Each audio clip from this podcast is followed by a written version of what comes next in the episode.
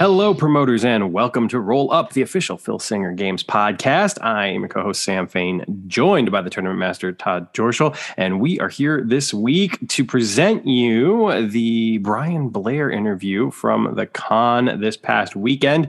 We will not be joined by Rob Beaubien to discuss uh, Sectarian and Kronos and uh, many other things. Um, he's unable to join us, so we're going to just move right along with some other content. So, for those of you that were unable to attend uh, the con or just want to hear the interview again, uh, we will, of course, be bringing you the full unedited Brian Blair interview on the podcast. Now, for those of you that were in attendance, you kind of got something special, a little bit of a bonus, because Brian stuck around for the entirety of the auction after the interview, and we were able to ask him a couple of other questions uh, we were not recording there. And you can blame Troy for that one. He told me to stop recording. right. I'm like, okay, I'll stop recording. And, you know, we messed up. But that's okay. I, I like that we had a special bonus. Uh, yeah. And that's just what I was getting ready to say. I was getting ready to say that, you know, honestly, there were a couple of really good stories, but I, I don't feel as though you're missing any sort of big thing. Um, right. It was just one of those special things that happened in the moment. But I wanted to say that in, in full disclosure to let people know that we did uh, have him stick around. And it was really wonderful to have him there for that. And we'll get get to that in just a moment.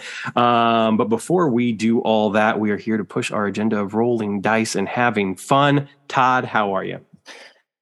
I'm doing good. Uh, yeah, I was really uh, pleased with how the uh, the con came out. I think everything like ran pretty smoothly all throughout. We didn't have any hiccups there. Everything ran on time.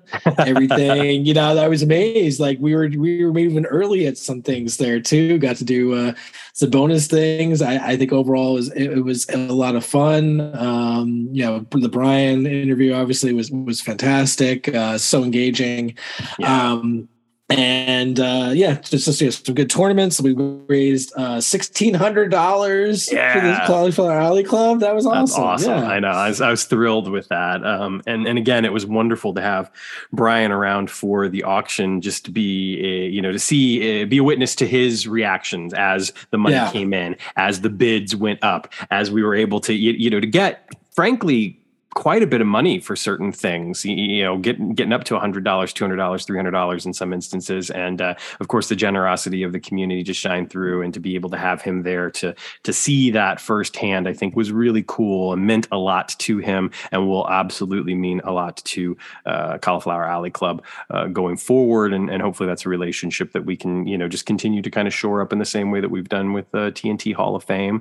Um, absolutely. You know, and, and obviously it will end up being mutually beneficial uh, as as it already has been, uh, and and uh, I think promoters will be very happy with with you know some of the outcomes of that uh, very very shortly. Um, uh, yeah, some of the other panels, uh, again, you know, the timeliness. I, I, gotta be honest, that was all you. I might have been the one that was doing the talking, but you, you, know, you, you got a really great format sheet together. In the past, it's usually just kind of been like, we're going to do this here and talk to these people. But you know, you really kind of put some nice bullet points on there that helped me to keep things moving and and and focus on the things that were important and and you know, not get in the weeds with some of the other stuff, which I am known to do on occasion. uh, no, no, no, no, no.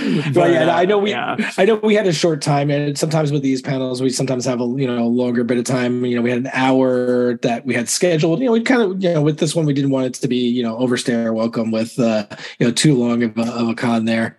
Um, and knowing we had the auction and things like that, yeah, I wanted to make sure we had time for that. So know, we had that that tight hour. I wanted to make sure we we covered everything, and and I think we I think you did a great job, you know, keeping everything flowing. We got you know got to talk to everybody, got some you know great uh, insight on you know some of the different things that we just released and things coming up, and uh, you know had lots of you know fun announcements and stuff like that. So yeah, overall, you know, it was great. I, I think, and I, honestly, I think that another thing that helped to keep things moving is because we are now, you know, two years into doing these basically uh, yeah. and we have two podcasts out there in particular i mean obviously there's more content than that but when you think about the fact that like the legends team you know with uncharted territory and, and then us with, with roll up we're able to get interviews we're able to talk uh, a little bit m- more periodically about certain things that when it came time to do you know the panels there it's not that there are fewer questions to ask but i don't feel the pressure to try to get a bunch of stuff in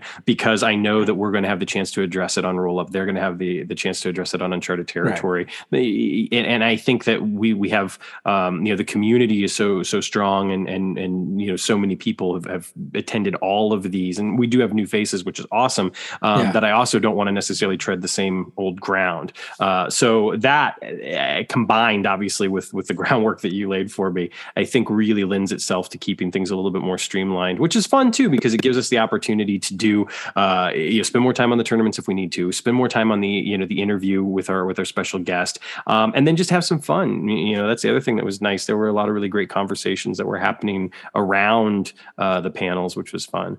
Um, yeah and we got to uh, do you know, had a little extra time during the Champions of the Galaxy one. We got to do the the, the 3D game that uh, Werner put together, which is kind of fun. Yeah, that was cool. Some of those uh, were very disturbing. Uh, yeah, yeah. Those who those who weren't there, uh, Werner took a couple of the different uh, reimagined pieces of art and put them through some type of real life 3D emulator type program that he's been playing with and uh, got to see what these guys would look like in real life and uh, yeah that the creeper one I know is especially yeah. And, yeah. The the creeper, yeah. the Reynard Beguile one. Yeah, Reynard Beguile is um, creepy. Yeah, yeah. Uh, the one I think that surprised me the most was Bounty Hunter. Um, not because he was creepy by any stretch, but for some reason in my head, just based off of that original, you know, great Chuck Carter art that we have for the card, there was something about this kind of real life representation that I felt like it it was it didn't quite measure up you know? It's like i wanted more. It's just sort of like that's not bounty hunter. That's like that's like the slim fast version of bounty hunter. Um, but uh, but no it was really really cool to see and and and you know just again enhanced enhanced the fun. Um, we of course had some cool reveals. Um, you know the sectarian the barbarian card had been revealed on the boards uh, the night before the con but uh, again getting to kind of see the art and, and people you know online online accounts getting that card right away. Um, and, and then the cards going in the mail soonish right? They haven't gone in the mail just yet right no, uh, but I have everything right here. I think it's gonna be everything is gonna be in there tomorrow. As we're that's cool. This. Uh, very very my, cool. I hope I'm yeah I'm a little behind. Uh, yeah, I had to spend some good family time on Sunday yeah. after the after the con, which I'm sure is understandable. So yeah, no, for sure, for sure, family first always. Um, we also got the reveal for the Legends exclusive card, which was none other than Ivan Koloff. This is sort of mm-hmm. the 1971ish version uh, of Ivan Koloff as the WWF World Heavyweight Champion, the man who silenced the garden uh, by defeating Bruno Sammartino. Of course, Bruno tells that famous story about thinking that you know he'd gone deaf, um, that something had happened because he couldn't hear anything after the the th- the three count, and it's just because you know MSG was just kind of stunned into silence that somebody had finally knocked Bruno off the top of the mountain. Um, of course, Koloff was you know transitional champ, but that said, he was presented in a way that he was you know a monster, and and I think this card represents him very very well and uh, is different enough from the Mid Atlantic version that we have. Um, that uh, you know you can put together a really cool uh, uh, run with this card should you so desire. Um, of course, we also got to see the Pat Patterson art, um, which mm-hmm. looks fantastic. I think it just yeah, really, really, yeah, I really think that came out great. Um, and uh, you know there was there was plenty of conversation about all the game lines and, and everything that's on the horizon including of course future shock 2118 which will be coming soonish we don't have yeah, an exact yeah. date yet, uh, but but it's nice to know that that's the next Champions that, of the Galaxy. That is the next Champions release. Yeah, we definitely yeah. want to get that out, but at the same time, we're like, you know, with the time frame of everything out right now, we want to make sure that you know Werner is able to concentrate on Legends expansion ten it's a big set, 12 card set. We didn't mention that here. That's yet, right. But yeah. 12 cards, two special edition cards, plus, you know, we have 10 uh promoter prime cards. So obviously there's, you know, a lot, lot still to be worked on uh, there. Prime cards. yeah. So uh yeah, we did so putting more there. So it's like, okay, well, but we'll have it soon thereafter. So, you know, I think you might see more of that in the next year. Uh, you know, maybe some things off cycle, you know, maybe like a one off set or something like that. Obviously, you know, we didn't have a Legends release. Well, actually, we did have, we did have the Brian Blair card. We did, yes. uh, did up doing in the fall. Uh, and we're going to have for indies, we're going to have a special edition card uh, with the with the holiday set. But it's going to be a very legends focused holidays set there. But then you know soon thereafter with with the Future Shock and yeah, we already have some plans in place for uh, for some stuff uh, for 2023 on the champion side as well. Of course, yeah, yeah. And just for clarification, so one of the reasons why I laughed is when Todd said the ten promoter prime cards is, of course, he's talking about you know three for uh, COTG, three for Legends, and four for Indies. The reason why I laughed is, because we were joking during the con about how Indies gets four cards, and Chad was like, you know, oh, Indies gets four cards. You know, how many cards can we get? And of course, there was you know there were many jokes about hey, the more the merrier. Uh, but but so so when we say ten, that's because that covers all three game lines. Um, yeah. But uh, speaking of the Indies, the four prime cards. Uh, the the cool thing is is that those will of course be votes um, by the promoters. Yes. Um, we're going to get an updated male, an updated female, a new male, and a new female uh, indie release for Prime, which is great because you know in a way it, we almost get like this mini set when you think yeah. about it. We're getting those four cards and the special edition indie cards. So that's five indies cards in Q4, um, which is which I think is really cool for indies fans. Yeah. Uh, you know, coming hot off the heels, of course, uh, of the women indies set, which is great because now we're going to get two more women added to the mix, or maybe three, that's depending on that special edition card. Depends what that know. special edition is. We'll see. We'll see what that one is. Um, but uh, yeah, no, I, I, you know uh, that that was kind of the thing. You know, with you know, uh, with kind of coming up with the with the themes of the polls, were. I was you know kind of going through that. You know, we know we wanted to do some updates. You know, ideally some new cards. Like, what was the right way to structure within three? It was a little tough. Like, well, since we're not doing um, you know, we're just doing the one card for indies. You know, having an extra one in prime is good. We haven't had an extra prime card, as I mentioned during the con two years ago. We had the extra legends card, which was the um, um, uh, why am I blanking on his name now? Uh, Gordon Solie card, uh, yes. the, the secondary card. Right, um, right. We had a fourth card in FTR one quarter last year uh, and Champions of the Galaxy. So you know, get a, a, one for Indies here, and you know, hopefully, and we'll see in 2023 if I can uh, convince Mike we can do a fourth card for every game line, maybe in Q4. I think that'd be pretty fun. yeah, hey, I we'll think so. We'll see. We'll see. We'll see what happens. Uh, the so. more cards, the better. And you know, one of the cool things is that this has kind of already been teased, so I don't feel like I'm speaking out of turn. But uh, you know, on the legend side of things, there have been you know at least like three fairly big signings made just within the past couple of months um, yeah. that have that have that have had a direct impact on Legends 10 uh, yeah. color set. So it, it, it, you know, again, we've talked about this before. Things, you know, things can really just change, you know, the drop of a hat when it comes to the makeup of these sets. So um, as much as, you know, I love to see all the guessing and speculation about who's going to be in the sets, there's a, a lot of times when the team doesn't really know who's going to be in the sets until go time. Um, and luckily, especially on the legend side of things, and I mean, on the indie side as well, um, but, you know, on the legend side of things, there are preparations that are made for certain guys you know, sometimes months, maybe even years in advance. Like I know that with the Ivan Koloff card, for instance, you know, I asked him during the con, like, you know, he had an idea kind of already of the things that he would do, but that the card itself was sort of, you know, done in the moment. And then there's the things yeah. like the Brian Blair card, which I think Chad worked on like you know, again, that was something more in the present. That wasn't something where it was like, oh yeah, I've got this in my back pocket and I've had that, you know, just in case. That was very much a kind of like, oh, I'll have to yeah. see what we do with this. And he talked yeah. to Brian about it as well.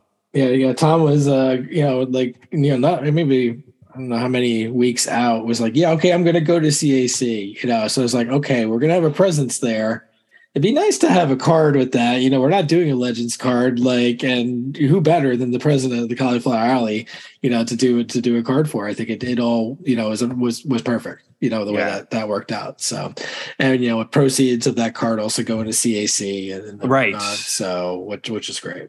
So. Absolutely, absolutely, and I, I, think that you know one of the things that uh, I mentioned during the con, and I, I hope anyway bears a reiteration, is that in a lot of ways the work that TNT Hall of Fame does and CAC does, it goes hand in hand because once you have a real true appreciation for the history, which is what TNT is all about, how can you not help but want to support the the men and women that have, you know, given their bodies and given, you know, their lives basically to this industry and to this business that we all love and support, which is what CAC does in, you know, making sure that wrestlers that have fallen on hard times have a safety net. And it's so incredibly important. And you look at so many other entertainment industries and they have that. You know, you look at like the Hollywood home which has been around for what like 60 70 years now i think you know was literally you know helping like silent movie era stars when they started to you know to to, to get into advanced years and and has, and has been helping you know stars of the golden age of hollywood and and and, and so on and so forth. And i think that uh, you know it's really wonderful work that cac does and it's very important work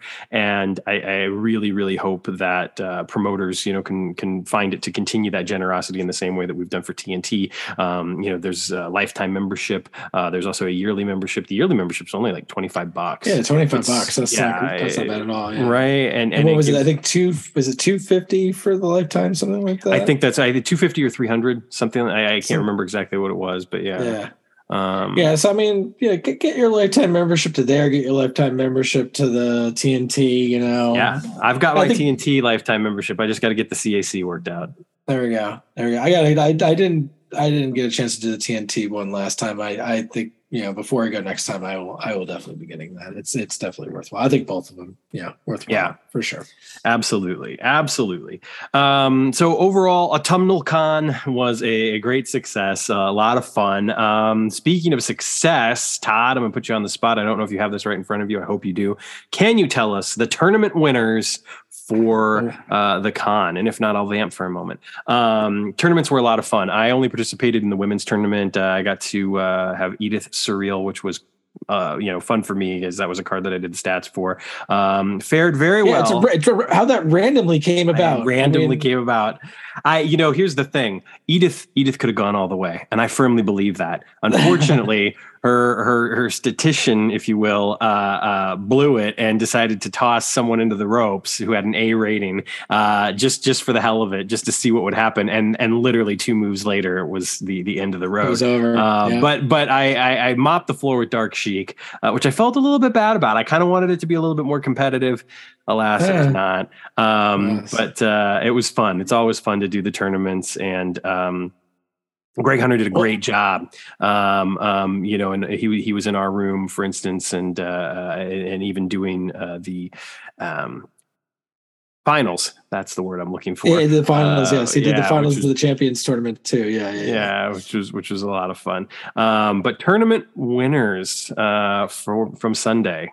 Yeah, so uh, the, that aforementioned Indies women's tournament. So uh, Edith Surreal did uh, lose to Savannah Evans, who went on a tear. Yeah, uh, Savannah Evans, uh, captained by uh, Drop 19. Uh, um, he uh, Savannah beat in the first round Tootie Lynn. Then obviously Edith Surreal in the second round semifinals took out Allison Kay, which was one huge you know, upset. we thought huge upset there.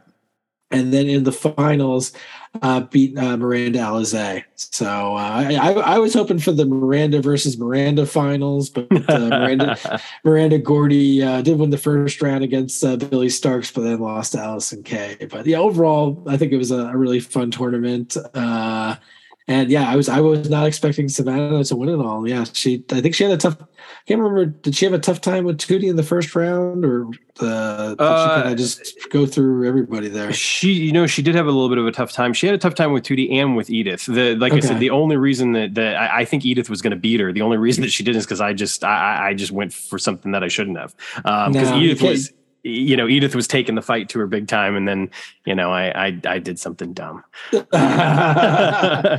in a way, I in a way, I'm glad that that happened because I think Savannah uh, is a great card, and yes. and I think that uh, you know, as mentioned um, in her bio, even uh, she's she's really got a great future ahead of her, and I think that you, you know it's it's kind of these days, especially with you just look at the indies women's sets that we've done. Um, there are a few exceptions, obviously, like Jazzy Gabert and stuff like that. But like for the most part, um, you know the women are more focused on agility right? They're they're speedy yeah. they're you know they're they're they're you know technicians etc they're they're maybe they're tough rough and tumble. Um, but to get those real powerhouse female wrestlers it's always fun to have because it's just something a little bit different. And savannah definitely fits the bill. I mean she certainly presents herself whether or not arguably you know she is she certainly presents herself as one of the like strongest women um, on the independent scene today Absolutely. Absolutely.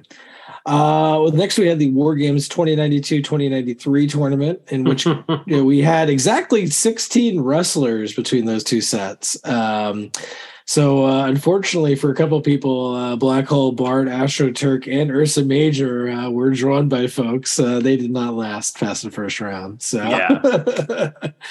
Uh, but in the end, to nobody's surprise, it was Chaos versus Alpha Force. Um, Pariah had Alpha Force. Chaos uh, was by Derek, and Chaos took it in the end. Yeah, in the whole tournament. It, you know, it, it's it's it's funny because um, I, I, love that that was the final. I, it makes sense that Chaos won, uh, but knowing that that that Tom has kind of been on the record before as, as, as like Alpha Force being you know one of the cards that he, he might have done differently if he could go back in time and, and change that. It would be interesting to know if if that revamped Alpha Force might have uh, uh, gotten by Chaos uh, as opposed to Chaos, you know, taking taking Alpha Force out. Um, but hey, I mean, it, it is what it is, and chaos is chaos. And I, I think that uh, even though I was pulling for Alpha Force, mm-hmm. um, you know, chaos reigns supreme. There you go. There you go. And then our Legends tournament, it was the Legends of CAC. So yeah, I, I kind of put the, put together this bracket. Uh, I'm sorry, I just can't help but laugh because the finals were just mind blowing to me. It was a mind blowing final. Yeah, so so just kind of putting together. I didn't want like this to be necessarily like an overly stacked tournament. I mean, sure obviously Nick Bockwinkel would have made complete sense to put in there as a past CAC president, but you know, I think it would have been over overmatching everybody. So I was trying to kind of make it a little bit more you know, I'd say not yeah, not the not the the super main eventers in there, uh, but still some strong characters and and and whatnot. So I did take the the the, the rosters from the two CAC sets and added in uh, people that were named as like on the CAC website as friends of the CAC in there, and and then other people that I knew were ongoing attendees uh, to the con that, that were there pretty often. So I was trying to people, you know, people who are very familiar to CAC was was kind of where we were going, uh, and obviously we added in Brian Blair uh, into that uh, too. Uh, of course, right. another another former um, uh, president, Red Bastien, I put in there too. Nice. So, I think I figured those were appropriate. So in the end, we had Troy with Killer Kowalski taking on uh, the dark horse that just ran through the other half of the bracket, Mr. Sam Houston. uh, that was he was supposed to be Tim Dalton, but Tim no showed. Uh, so uh, you know, Tra- Travis uh, uh, was was managing him. I, I, basically set up the whole thing in the first round, so Tim would have to face Bob Orton Jr. If you, if you remember from their kind of talk during the Uncharted Territories, kind of talking about the CAC how uh, Bob Orton uh, swept Tim Dalton in the uh, annual uh, cribbage tournament yeah, at CAC. Yeah. So I wanted to see if Tim could get his revenge on Bob Orton. Unfortunately, he didn't. But I guess Travis, in, turn, uh, did it for. But yeah, Sam Houston beat Bob Orton Jr., Pampero Firpo, and Diamond Dallas Page on yeah. the finals. And and I think the beginning of the match had had a pin pin or two on Killer Kowalski as well, right yeah. at the beginning. And it looked like the run by was maybe going to continue all at the end, but uh, you know, then eventually Killer turned it around and, and you know, kind of kept on it and it was all over. But nice run. Oh yeah, yeah, great run. I mean, you got you got to think that honestly. I mean, Kowalski certainly would have been a standout uh, amongst the field. There's no doubt about it that Kowalski was one of the best, so. you know, the best cards there. But you still had like DDP, you still had the Destroyer. Like, I, sure. I mean, yeah. you know, those two guys right there. Like, I mean, easily could have could have run the table as well. But to think that Sam Houston made it all the way to the finals and got past, you know, DDP, like you said, um, yeah. and, and gave and gave Kowalski a run for his money. It was it was fun. I mean, that was the thing about really all the matches, and, and and this goes without saying for the others as well. But there was something about the tournaments this time around. For me, I was just having so much fun seeing the other matches, and I think that the the Legends final in particular, um, as iconic as the the Champions final was, which it was. I mean, that match was everything that you would want from a match. Oh yeah, Alpha Force. It oh, yeah. really was. It was great. Um, but for me, there was just something about that underdog fight and Sam Houston bringing it. I mean, I was joking that if Sam Houston wins the tournament, we got to do a what if like card for him, you know, like oh, a main yeah, event yeah, level Sam Houston card. Um, but yeah, uh, tournaments were a heck of a lot of fun. Congratulations to the winners. They they walked away with some pretty cool loot um, that you put together for them. Uh, some some rare cards, some stuff that even went up for auction later on, and and some of that stuff went for you know big bucks so yeah, uh, yeah. so i would say that the uh, the tournament was definitely uh, worth your money if you will um, in addition, of course, to the two limited edition cards uh, and and and all the fun that was had, because there was definitely a lot of fun, some really great conversations, um, some some good times along the way, and of course, Tom stopped in as well. Um, he was there to to hang out, say hi, and uh, got to chat a bit with Brian Blair. Um, um and uh, you had a great question for Brian Blair as well uh, about uh, the um, uh, uh gosh. the tales tales, tales from the territories. territories. Thank you. Yeah, yeah, yeah. I was like around the territories. That's not right. Uh, yeah, tales from the territories show, uh, and um, yeah, I you know, uh, for me, obviously, I, am very lucky. I'm the one that gets to interview the special guests, and Brian was a gem. Uh, I, I just don't think we've had a dud yet. You know what I mean? No, uh, we really haven't. Yeah, really I was going lucky. back and thinking, I'm like, yeah, we've we keep on doing pretty good. yeah. so, yeah. um, and and Brian is certainly no exception to that. Uh, he was a fantastic guest. I love the opportunity to.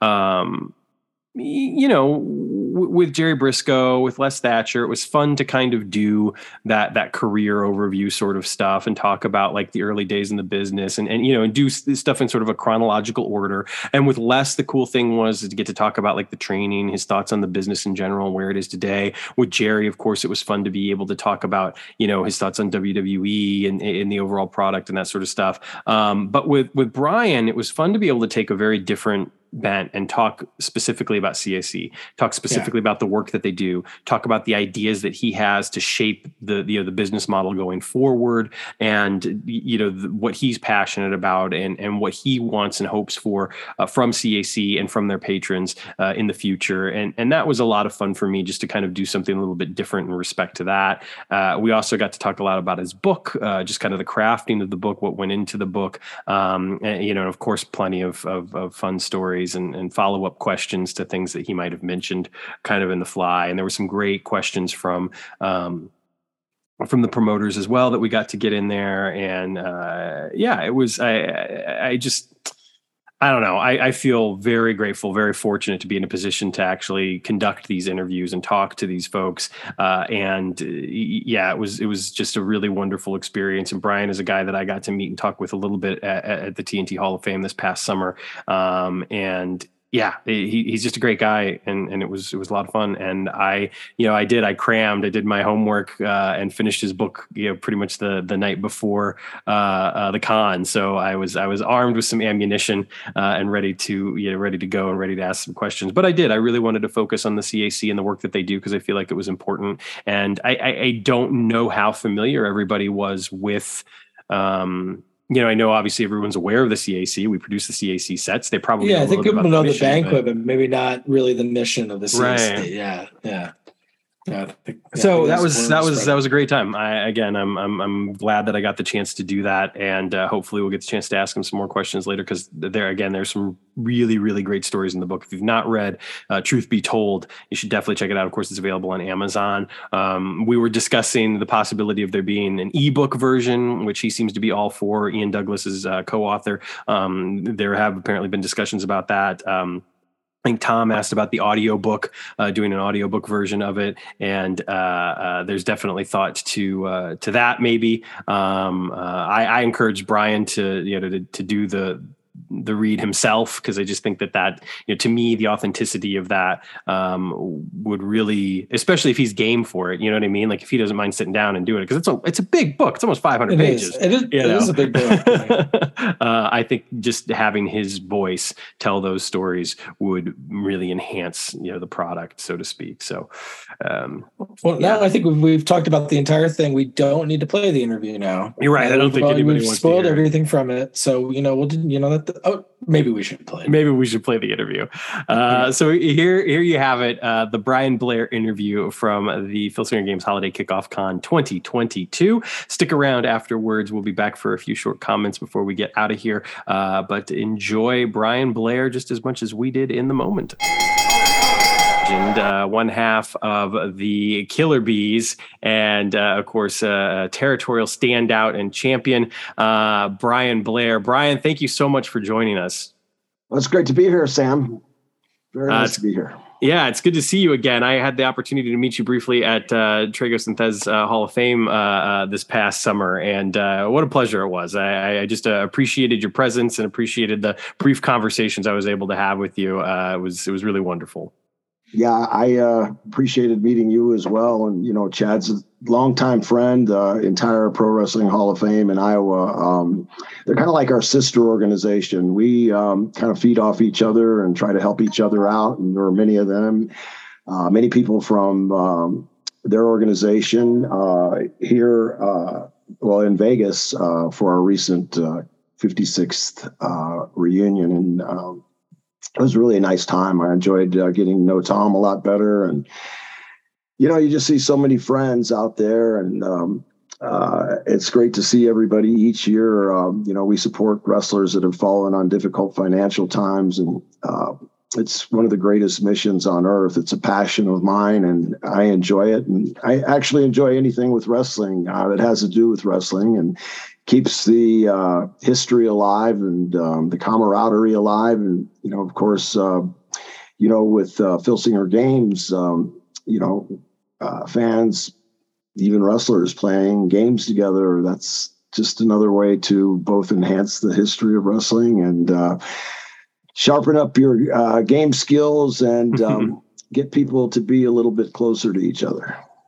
Yeah, absolutely. I, I and I, I, think that you know one of the, the, kind of the mission statements of Legends of Wrestling is to is to you know honor the history of the business and and, and pay tribute to uh, the legends of the business. Um, you know those that are still with us, obviously, but uh, including the ones that have passed. Um, and you know it's a great opportunity for us game fans because we get to sort of you know live out our, our fantasies and you know have have fun uh, playing the game, and it can be therapeutic at times. Um, I wanted to go back real quick to what you said about sort of the the sister organization because I think that one of the beautiful things is you know TNT, of course, uh, honors the, the history of the business and is really into, of course, preserving the history of the business. And what you mentioned, of course, about CAC, uh, really trying to help uh, talent that that might have fallen on hard times or or be in a you know tough spot. I, I really do genuinely feel like you can't have one without the other, right? You have to have an appreciation for the history in order to want to help out. Can you talk a little bit about that and about the mission of CAC? Sure, absolutely. And, um, you know, Sam, that's why uh, we uh, we uh, actually um, give out every year the, uh, the, James C. Melby Award because we appreciate history so much and realize that it's without the history of wrestling, you know, you're kind of lost. You know, you got to know where you're, you got to know where you've been to know where you're going. And it's great to know um, all the characters that help uh, built up, built the wrestling industry to where it is now. Um, because without them, without the guys before me, uh, I wouldn't have had a chance to uh, enjoy the business and make a, a, good living in the business. And um, and it just keeps going on generation after generation, and we have to both um, honor those people and remember those people. And you know, Tom's put together a great uh, a way of doing that and having fun at the same time. So it's all good, all good stuff. Yeah, uh, one of the questions that that, that we had, and uh, you know, I was talking to uh, our fellow fans about you know types of things that, that they would want to talk to you about, and, and something that I had even planned on, but came up multiple times uh, among some of the promoters. Um, can you talk about what the CAC, like how much it means to you to be the president of the CAC, and what it means to you, you know, going forward, what you want it to become? Well, it it started out. Um, I had first went to the CAC when Buddy Colt asked me to be his presenter back in like uh, I want to say 2008, 2009. That was my real first introduction to the CAC. I just enjoyed the camaraderie and I enjoyed the fact that they actually um, had an organization that helped the guys because I know so many that due to uh, you know lack of insurance um, things pop up at the worst times uh, divorce divorces health all kinds of different reasons. Guys fall on these high, financial hardships and they need a hand up. And there's really no place to get one. And when i saw how much fun you could have and and do this at the same time i uh, they honored me in 2012 then in uh, 2014 uh, morgan dollar came to me on behalf of uh, Nick Bockwinkel and Karl Lauer and asked if I would be interested in being the president of the CAC. And I asked him what that entailed. And uh, after he explained, you know, I'm trying to make a long story short, um, I said, well, if you expect me to have my name uh, as the president and representative of the Cauliflower Alley Club, I want to know that I have some kind of business input. And they said, well, the president can always be the CEO. And I didn't really realize how much work that entailed, but I said, uh, well, I know what a CEO is. Obviously, I've you know been signing paychecks on the front since 1989, and um, I've been very fortunate in business, business, politics, all kinds of things. But you know, I've had a lot of bumps along the road as well. You know, we all we all have to uh, crawl before we walk and cry before we talk. So you know, it just it just uh, it came with a lot, and to keep a, an organization together of all volunteers sometimes is like herding cats. Mm. But then when you find the right ones that have the same passion as you do about the club, then it's becomes much easier because you know having dedicated volunteers is it's invaluable but sometimes it's the hardest thing to you know when you're not paying somebody you have to treat somebody a lot differently. I mean i've always been treated i've treated my employees great all of them. Never started anybody out at minimum wage always gave somebody much more and much uh, many goals to reach because when they reached their goals obviously it helped our business. And it was good for everybody. So that's what we try to do with the cac and uh, keeping our uh, board members. Um, recognition is a big thing. You know, many people work for uh, money, um, but I'd say even those that work for money, uh, when you recognize them in front of their peers, uh, that's a big deal. It means a lot. And Absolutely. Um, I, I try to make sure that all of our volunteers are recognized for the great jobs that they do and um, it's just been good. It's been great and building new relationships um, and uh, strengthening old ones, and um, it's it's a lot of fun. Yeah, there's a there's a lot of pride, obviously, that goes into to the work that you do, and and the work that you did even before this. Uh, and and I think wrestling, you know, wrestlers, the the ones that I've been fortunate enough to speak to, talk to, and learn from, uh, it certainly seems like you you know there's a lot of pride that goes into having that job and having that lifestyle. In particular, you know, going back 30, 40 years. Today it might be a little bit different because of the way that the product is presented. And I'm just curious, you know, when when helping people out when trying to present them with you know this benevolence that the CAC is uh, established for. Do you ever run into? You don't have to name any names, obviously, but do you ever run into kind of issues with people that don't really want to accept that help, that they might be a little too proud to do that, and, and how do you navigate that? It's funny you asked that. It's a great question, Sam. It was just uh, brought up at our board meeting Thursday night that we need to do more outreach for these kind of people and uh, unfortunately by irs codes we need a benevolent request and we have to have a paper trail you know not only for the irs but for my own personal organizational standards i want to know where every dime goes out even though i don't touch the money and i want to know where every dime comes in. Because if you have several multi-profit centers you got to find out what's the winners what's the losers what's working best and concentrate on those always looking for new things. But um, uh, and there, and as you said, there's a, a great amount of pride uh, that goes into uh, not only taking uh, a hand up, but uh, it's the people that uh, work for us take pride in in what they do. Um, and it's you have to have passion in anything that you do. If you don't have a passion for something, it's hard to do 100%. As a matter of fact, I don't think you can. If you want to be the best professional wrestler you can be, you have to have a passion for it. If you want to be the best uh, game salesman, you have to have a passion for it. The best announcer, the best historian, whatever it is, you have to have a sincere passion for it. So, uh, you know, we've helped a lot of people that um, didn't want us to mention their names, and we don't. And mm. but those that do, you know, we'll mention their names, like Bobby the Brain Heenan. Um, uh, Paul Orndorff, Mr. Wonderful Paul Orndorff, um, Kamala, uh, you know, so many big stars that made a lot of money. Brickhouse Brown, so many people that made a lot of money. Um, most recently, Joyce Grable, um, received the Courage Award um, because uh, you know she had fallen on a difficult time, a lot of surgeries and stuff. And um, she was grateful that the Cauliflower Alley Club was there to assist her, and she wanted people to know that uh, Coco beware.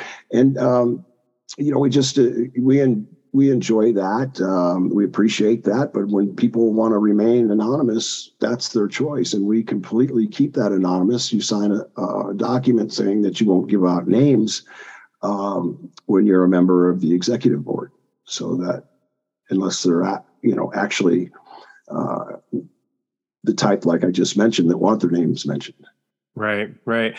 Uh, as far as you know, kind of the future uh, of Cauliflower Alley Club, are there things uh, that you have in mind that you would love to do to maybe raise the profile of the CAC? Um, and you know, certainly, I, I, know for me and and others here, uh, attending would be something that we would love to do. For me, right now, it's very difficult. I have two small children. You know, going out to Vegas uh, during the week, for instance, as opposed to a weekend, can be a little tricky. Um, I, I'm just curious as to you know how can people engage and what are some of the ways that you would like to see people uh, engage that maybe you don't have a pathway to right now? Well you know there's a possibility of you know um, always doing um, uh, filming. You don't want to give away the whole show but we could sure. film uh, certain segments and release certain segments uh, throughout the year uh, for those that missed the uh, reunion uh, we're always looking for ways to en- enhance the reunion experience. Like I, b- I believe we'll have karaoke next year. We have a lot of requests for karaoke, so we'll get to see the, uh, the next American Idol maybe uh, uh come out of Vegas CAC. That'd be fun. But um, we do have some really good singers, by the way. Uh, I couldn't believe that uh, James Beard sang the national anthem, which is a very hard song to sing. Yeah. he did a great job. And wow. of course, we've had Cindy Hall there for years, and she generally does that, but she wasn't sure if she was coming or not, and came and sang the Canadian anthem. So, um, you know, there's uh, there's ways, uh, a lot of ways that we can enhance the experience. There's ways. Whenever you think you know it all, you're lost. Mm-hmm. You might as well just quit you're as successful as you're ever going to be when you know it all. And, you're not going to be as successful as you could be if you kept your ears open. And I don't care who it is, somebody can teach you something. And um, you have to give everybody that respect. Uh, and you owe you owe it to the club that you are working for to give people that respect because I've had some great ideas. When I owned Gold's Gyms, I used to give everybody a sheet of paper and they had 30 days to tell me five things they liked about the club and five things they disliked about the club uh, or to improve the club. And the, the ideas, and at the end, uh, whether we used any of their ideas or didn't use any of their ideas, they got $50. Mm. So, you know, that was a nice little enhancement that uh, I inserted, and um, we we got all kinds of great ideas from that. So yeah. I love that idea. I mean, I think it's incredibly important, and it's just a wonderful way to further utilize, you know, your employees or your volunteers or the people that you're working with and collaborating with, because that's the whole point, right? I mean, it, it should all be a collaborative effort. It shouldn't necessarily be looked at as this top-down thing where you have one person at the top and they tell everybody else what to do. It, you yeah. really do need that sense of, of collaboration. Um, talking you know going back to talking about the history uh, uh, of the business i think that one of the things that we as fans have benefited from so much over the past couple of decades which is something that was really just you know practically unheard of prior to that of course is the prevalence of books. There's so many books that are now out there about professional wrestling that we get to read, and you know, written by by historians and of course written by wrestlers themselves. And you released uh, your uh, biography, uh, "Truth Be Told," uh, a year ago. Um, I had the chance to pick up a copy uh, when I was in Waterloo, um, and uh, I'm really glad that I did. It, it's a fantastic book, and there's so many wonderful stories in there. Um, I, I, just, it doesn't. You're definitely getting your money's worth with your book. I, and I would love to hear, you know, the the process that went into deciding that this wasn't just going to be two or three hundred pages. You know, that this wasn't just going to be like a brief overview of your time in WWF. That that there's a lot of information packed in there, and it, it's almost five hundred pages long. Talk about the decision to to you know really go all in with that book. Well, I started writing the book. Uh, in 2019. It took two years to write the book. I, I actually had over a thousand pages. Wow. and you can't, there's no way you can put that into a book. So um, you've got to kind of pick and choose. And I left that up to Ian Douglas, um, who's just a tremendous uh, co author and a tremendous person in general. Uh, very intelligent, great athlete, uh, tremendous resume. And he's currently um, doing a book for one of my best friends in the world, Steve Keirn. Nice. And I promise you it's going to be very entertaining. But truth be told, is a is a very, very honest story about how I grew up, where I grew up, uh, some of the challenges that I had, and uh, you know, it morphs into some some wonderful road stories. Um, you know that uh, some of them are really funny. Some of them will take you aghast a little bit. But um, you know, and again, there's another 500 pages that weren't they weren't even told. So. Um, and I could go from there because after you do the book, then all of a sudden, all those pictures you were looking for, all of a sudden fall all on your lap. Oh, you know, I remember this. You know, here's that. Uh, here's a picture of the Stuckies that you mooned when you were uh, when they locked you in the trunk. You know, the, the Briscoes, just yeah, different things uh, which I wish I had um, prior to releasing the book. But it's funny you mentioned that though, because I think that one of the things I loved so much about the book are the amount of photographs that are included. I mean, it really, and it's and it's laid out wonderfully too. Because I know that obviously the tradition is is it's like you open a biography and right there, smack dab in the middle, are a bunch of photographs. But of course, the way that your book is laid out, the photographs really accompany the stories, and and and and it's just I think it's really wonderfully done in that respect. And there's so many great photos, photos from obviously you know your time starting out in Florida, photos from Japan, photos from WWF, photos from your time in UWF and I mean, there's just there's uh, and everything in between, of course, family photos as well. Um, so that's something that I really appreciated. The fact that there's more out there, I'd love to I'd love to see more. well, I appreciate that. Yeah, I um, I you know when I wasn't real crazy about the uh, uh one second here, let me grab this uh, about the cover. Uh, um,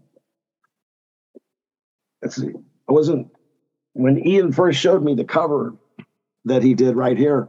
Mm-hmm. Uh, I don't know. There was something about it that uh, looked a little too cartoonish to me. But after a while, um, you know, we came to like a compromise, and he put the straight, more of a straight cover on the back. Yeah, and um, it, it's funny because Steve Austin called me up about oh, it's been probably three weeks now, and he said, you know, Brian, I, I've been staring at this book for about six months now, and I haven't read a book in ten years. I said, 10 years, really? He did, well, I picked some up, but I put them down, you know. So he said, I'm on page 120 something, and I was laughing so hard, and I just had to call you and and just tell you this is a great book. And he was only on page 120 something. So said, well, call me, call me back when you've read the whole thing, Steve, and tell me what you think. So he said, Well, that might be about a month or so. I said, That's fine. Well, three days later, he called me back. He said, Hey, I finished the book. He said, That oh, was nice. absolutely fantastic. And, you know, I mean, he just went on and on. And coming from Steve Austin, I thought that was great. Yeah, absolutely, and I, I completely agree with them. I, I, I actually, uh, I was, I was, I was cramming a little bit. I will admit for the interview, it's been a little crazy around here. We're in the process of moving and stuff, but uh, I finished it uh, uh last night, and uh, I, I, think it's fantastic. I, there's so many wonderful stories in there. Uh, noticing somebody in a poster over your shoulder there. There's a story about Rick Rude and a pig that might oh. be just again, like you said, stories that are funny and stories that'll leave you a gas. This story is kind of a little bit of both. Yeah, absolutely. Uh, um, oh, you, you, know, and there's some incredibly touching moments in there as well. Another guy who's over your shoulder right now, Mr. Wonderful Paul Orndorff. Uh, I, I, just love that you included that, you know, later chapter in the book um, about visiting with him. I, I you know, just uh, it, it, for for someone that that you know, when I grew up watching WWF, uh, you know, Paul Orndorff was either somebody that I loved or I hated, sometimes both in the same night. And, and, you know, it, it, was just incredibly touching and, and, and moving to me to, to read what you'd written about him. Um, some some questions that I have kind of specifically about some of the moments in your career, which again are kind of sourced from from some of our fans uh, as well as myself. Uh, that that I, will go ahead and just jump right off with this. Uh, who put the Killer Bees together? Because you had you had never worked with Jim Brunzell before you were put together as a tag team. Is that right? No, that's right. Well, um, when I left in '84, I was coming back to Florida, um, Eddie asked me to come back. Um, they needed some help and came back, won the Florida title. Uh, but I, but Vince McMahon Sr. wanted me to come back and work for the Intercontinental title.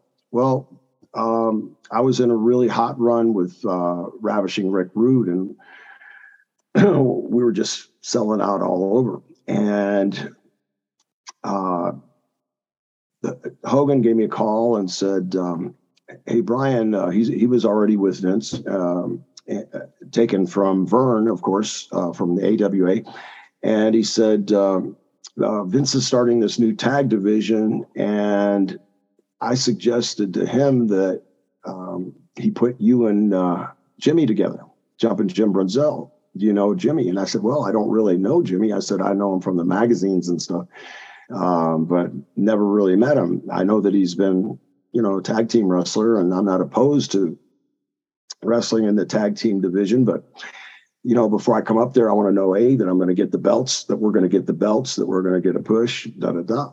So all that stuff was all agreed to.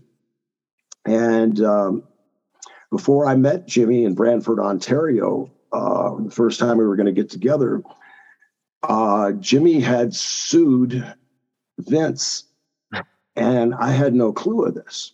Um, and he never said anything to me, and the lawsuit was still going.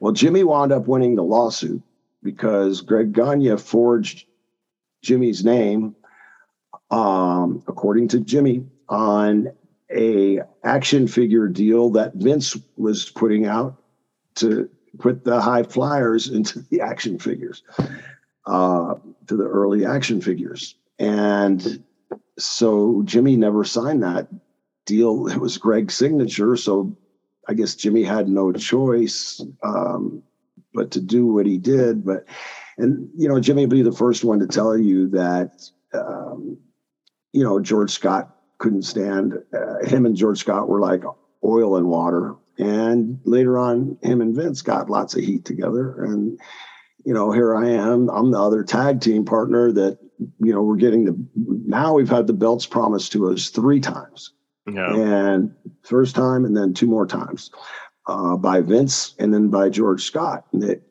we're, we're like, when, when, uh, you know, it's, it's time, you know, your fans are only going to believe in you so long. You gotta, you gotta win the belts. And um, then they asked us about turning heel and winning the belts. And it, it just, I don't know why uh, they didn't put the belts on us other than the heat. Um, because one time we were like the ha- hottest ta- tag team on the planet. We were definitely yeah. the hottest tag team, uh, WWE, WWF at that time, uh, working with the Hart Foundation. Um, just had some incredible, incredible matches. And even Bret went to Vince and to George Scott about it. So, um, you know, I finally got tired of it. And you know, we had wrestled 67 days in a row in five different countries, and it was very, very brutal. And in Salisbury, Maryland, I went pulled Vince aside and I said, Vince, um, you know, I can tell that you're not going to give us the belts. The writing's on the wall, and I just I need to go. I need to. I want to do something else. I want to. Uh, I've been uh, had these entrepreneurial spirits, like to maybe open up a gym or something and uh, do that for a while. So we talked. He didn't want me to leave, but finally he said, "Okay, the door's wide open. Come on back." And Jimmy hung around for a few years after that, but uh, then I started Gold's Gyms, and it was all good. Everything worked out good, thank God. Yeah, right, right. Well, and, and, that's one of the things too I love about the book is that there doesn't seem to yeah there wasn't any like it wasn't an acrimonious sort of thing when you when you spoke to Vince and told him that you wanted to go. I mean, you know, you put it in the book. Obviously, he wanted you know he wanted you to stay. He tried to talk to you, but uh, I you know I love the exchange about saying like, hey, I want to be a businessman. I want to you know want to do what you know do what you're doing basically, just in mm-hmm. you know my own terms. And uh, uh, I I think that um, it especially at that particular point in time, considering how hot the business was, like, pardon my say, it took a lot of guts, I think, to just say, like, you know what, this isn't working out for me. So I kudos to you for for doing that. well, I appreciate it, and you know, in in the spirit of uh, truth and honesty, um, it was a good move. Um, Steve Keirn owned twenty percent of one of my clubs. I had four clubs I wound up selling them debt free for $2.1 million. and um, which is public record, and that's the reason I tell you that because it's yeah public record. Plus, I've been a politician, and anything in your life, plus a bunch of BS, total lies, once you're a politician, is all it all comes out in the wash. And uh, you know, you have to fill out forms, you know, for every dollar that you're worth. But you know, it was it was a good move. I, I still never stopped wrestling. I had my deal in Japan. I had Herb Abrams. Uh, yeah. Uh, you know the um, the uh, shady Tom Shade was uh, a great place to work because we just work on the weekends and they were all sold shows. They were great. I would uh, almost always work with uh, Easy Ed Wiskoski and Colonel Colonel De Beers, which was a night off, a pleasure. Um, probably one of the most underrated heels in the business. And um, now, when you say when you say it was like a night off, because we hear people say that sometimes. Uh, can you can you kind of explain what that means? Like, wh- how, you know, what made it so easy? A, a night off means that you um, entertain the fans because that's the number one thing you want to do as a performer as, as a wrestler you want to make sure that you know you didn't leave anything out there that you whether it's 100 people or 10,000 people or you know 50,000 80,000 whatever it might be you want to give them 100% and make sure that they had a great match. Um, well you don't want to get hurt. So you know you got to wrestle the next day you got to feed your family. So a night off is kind of the culmination of not getting hurt and having a tremendous match. Um, that's what I've always considered to be a night off. You know, no uh, no injuries yet. Um, you know, a, a tremendous match that leaves the fans wanting to come back and see you again. Yeah, yeah, I, I, think that's a really wonderful explanation of it. I mean, obviously, it's a you know it's something that, that we've heard before as far as like having a, a night off and having an easy match or whatever. But uh, I, I, always appreciate getting you know get, getting those explanations. Um, you mentioned the UWF, uh, and uh, it was something that uh, we were asked uh, earlier here um, as far as the success uh, of the company, um, or you know, lack thereof. Unfortunately, do you think, like, you know, had Herb been able to sort of control his vices and his demons, do you think that the company had a chance of being successful? Had he been able to control his vices, yes, because um, I know how much money there was mm. um, potentially behind him. Um, had he not squandered so much money on hookers and cocaine, I mean, and stupid things, cowboy boot, just stupid things. Yeah. But, uh, you know, you weren't going to tell Herb anything. He had his own visions. And um, it's, uh, you know, we used to draw really well in, in the, um, uh, places we'd film at in California and in some of the other smaller venues. And then he tried to go big with the pay per view before, but he, he didn't know the formula. You know, he didn't understand all the formulas. He was more of a of a wrestling fan that just all of a sudden had a bunch of money and wanted to fill out, you know, fill this dream that he had, and he thought it was easy. And it's it's not easy. It takes you got to know what you're doing. I mean, it's just not anybody can be a promoter. It's a, right. A lot of work. Do you think? Do you think that you know to be a successful promoter that you have to have have that that background in the business that you can't just kind of come you know come off the off the street with a, a bag full of money and say hey let's do this. Yeah, it's like right now I wouldn't know how to get behind a, mic on the radio and work all the buttons and do all this and take all the callers and you know I couldn't do all that stuff so um, you know I'd have to make sure that somebody if it was my business I'd have to make sure that there was somebody in the place in that particular spot that could do that and Herb just relied on other wrestling fans like him some mm-hmm. of his mm-hmm. friends to fill in you know top spots um, so uh, things uh, from creative to planning. I mean, you always have a business plan. Everybody has a business plan when you go into business, and you got to figure in that business plan. It should spell out what, where you're going to derive your money from, what your expenses are going to be, what your anticipated revenue is, how many employees you're going to need, how what's your payroll going to be. I mean, what's your insurance, what's your total overhead. You know, what's what's your uh, potential income, and uh, you know, he never did that. He just yeah. by the seat of his pants. Do you think that uh, you know it, it's something that I was thinking about, and we had uh, somebody in the chat mention this as well. I don't know how familiar you are, and you know how I how much you're still following the business, but do you think that there are some parallels potentially to you know what's happened recently, in particular with like Tony Khan and, and AEW? Uh, you know, potentially uh, not talking about the, the hookers and cocaine necessarily, but uh, some parallels to that uh, aspect with Tony Khan not having that wrestling background and coming into the business, and you know certainly, I think looking at it, even from a fan's perspective, and, and some might not agree, but I think that you look at the first couple of years of AEW, and there was a lot of success there. That there was a lot of success in the storytelling. There's a lot of success in what the, the product they were putting out. But it certainly seems over the past year they faltered a bit. Do you think that there's some parallels there? Well, uh, yes, but I think Tony Khan is a uh, smarter businessman where he knew where to. He knew that he didn't have the um, background in the wrestling industry to be able to judge good talent, uh, to be able to put the right people in the key positions, and he hired some of the some of the key people from Dustin Rhodes and um, several people um, um, that um, had a lot of experience in the business, and he fed off of them for the most part. And I don't know if he's during the last year um, thinks maybe that he knows more than the others. Maybe I don't know. Uh, maybe it's a maybe he got um, uh, the wrong chemistry together. You know, because everything has got to be chemistry. Uh, everybody's got to flow together and work for the same common goal.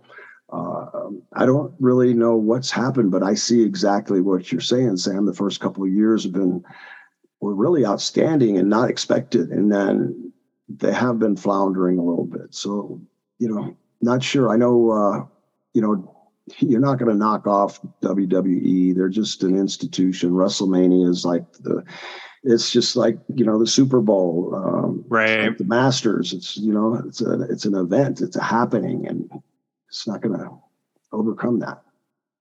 Speaking of WWE, again, I'm not entirely sure how much you're following everything right now, but what do you think the transition has been like since you know Vince has, has obviously resigned and, and now that Triple H is, is kind of running the show over there? Uh, you know, for me personally, I think the, the, the product has been reinvigorated, and I really like the direction they're taking a lot of things. I'd, I'd be interested to kind of maybe get your take on that.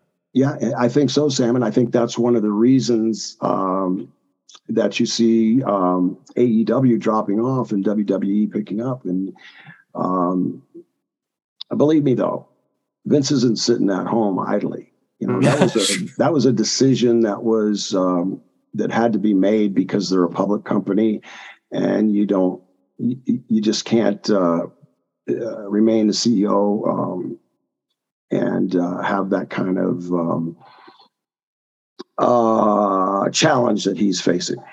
Yeah, yeah, absolutely.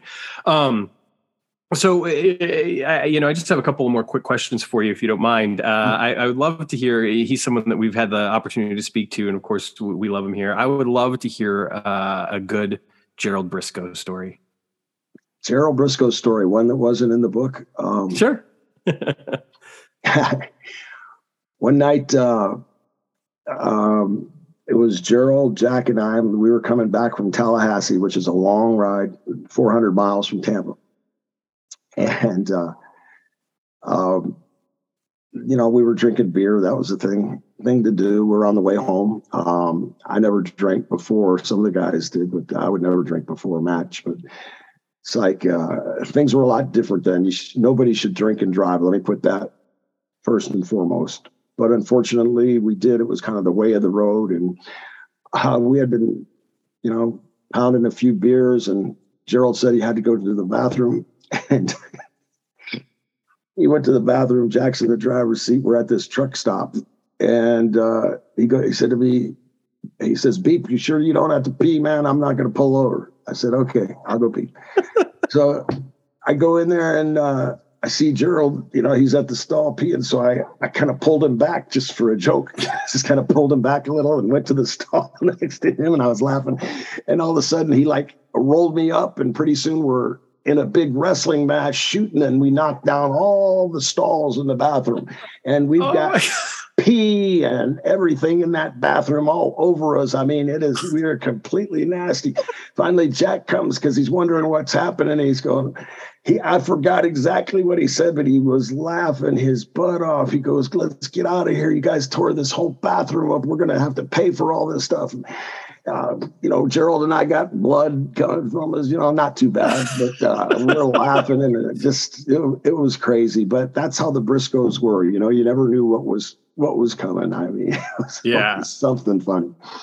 I one of the things about the book that I love is you know, there's so many stories of roughhousing and you know sometimes a little bit more than roughhousing. You know, there's some some fights that are happening and stuff like that. But I, I love the fact that you didn't pull any punches. That you you, lay those stories out and uh, uh, and there's a lot of really really great ones in the book uh, uh that, that that I enjoyed a great deal. There's some there's one uh, uh, about Paul Orndorff and Tony Atlas in particular. That's pretty uh, oh, pretty yeah. crazy. Um, uh, the, the, another one of my favorite stories is when you guys were in Japan, and uh, there's a story involving a snake uh, and some poison, and that the that was a, a doozy. Yeah.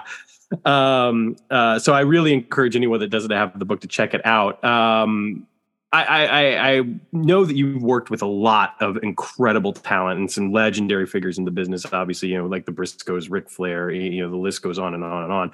Is there a name that stands out to you that you never had the chance to work with, even if you you never even would have had the opportunity? Like maybe they would have retired, you know, hung up the boots before you even got in the ring. But is there a name that that if you had had the chance to get in the ring with, that you would just relish that you wish that you had the chance to do that?